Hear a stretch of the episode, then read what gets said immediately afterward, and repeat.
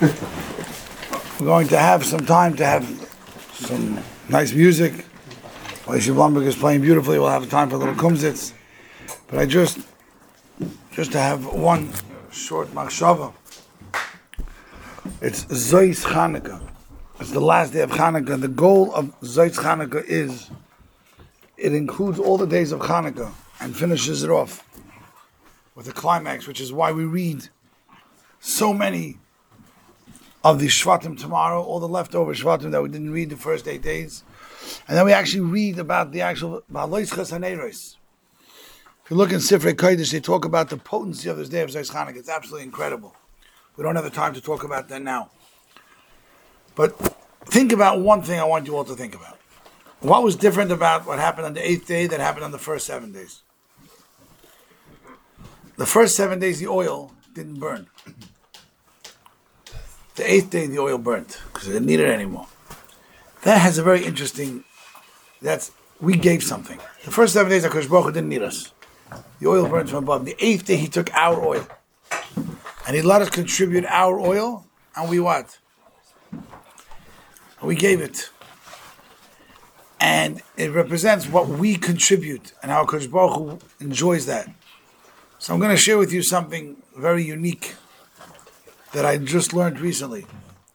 The Gemara says you can light Neiris Chanukah until when? Till people are still walking in the street. Interestingly enough, the Gemara doesn't stop there. The Gemara says like an example.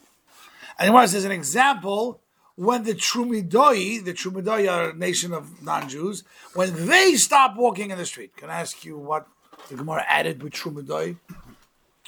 So Pashim Shah, just to be clear, is that they used to sell wood for for the fires. So they usually were out the latest. But uh, for those of you that know, we Chassidim, and uh, for those that are into a little bit, want to get into the panemius of it, th- th- there's no such a thing that they picked a nation. They picked Trumadim, they picked them with a point. So I saw a beautiful shot. Where else is the word Trumadim mentioned? Anyone knows? The nation. Remind you about a shower Erev Shabbos with Hillel? Hill was in a shower on Erev Shabbos. And he had a bet, so two people had a bet if they can get Hill to get uh, to get Bekas, to get angry. 400 dollars. And he calls him out and asks him three different questions. I think the second or the third question is, why did the true Meduyans have small eyes? So everyone has their own theory. Is it the Chinese? Is it the, you know, why, what does it mean, eyes that are? And what does Hill answer him? Because they live bein hachaylos, they live between the sand.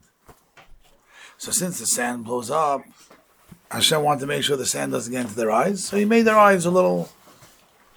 That's the Pashim shot in that story. It looks like this guy really had no busha and he asked the silliest questions, right? So the Mashal again says, let's get into the depth of this. Uh, There's a much deeper question. Listen to what the Mashal says. He says he asked why the Trumudoyin, their eyes look dark. Their eyes look not okay. Look at the Mashal, the Flamid and Masech Shabbos.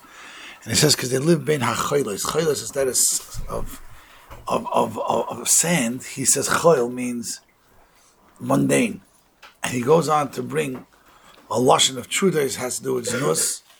And he asks him, he says, why are the Tridonian people, their eyes are so no good? It says, because they look at inappropriate content. And that was the question. Mashal says this is the whole, this is the conversation in the Gemara. It's fascinating. Comes, go back to the Gemara now. Until when should he give light minashuk. We spoke to Shabbos before Hanukkah, for those that remember, that the point of Hanukkah is you look into the neiris. It's a mitzvah of using eyes, and any mitzvah that we use eyes, it's about what? It's about purifying that part of the body that's used for the mitzvah. And we mentioned how people have to be mechazik themselves in this inyan. But look how beautiful. Says says says the Svarim Magdoshim, until the Trumidian behavior that's in the shuk, we get rid of. That's until when Hanukkah has to go. Fascinating. So deep, everything you see a story, you see a Gemara like this, a Gemara like this. Everything's amuk amuk. There's an ur that came down on Hanukkah. It's a fact. There are gunners, you look at Sifrei Kodesh, Sfas Emes and others. It's here. It put us on a higher level.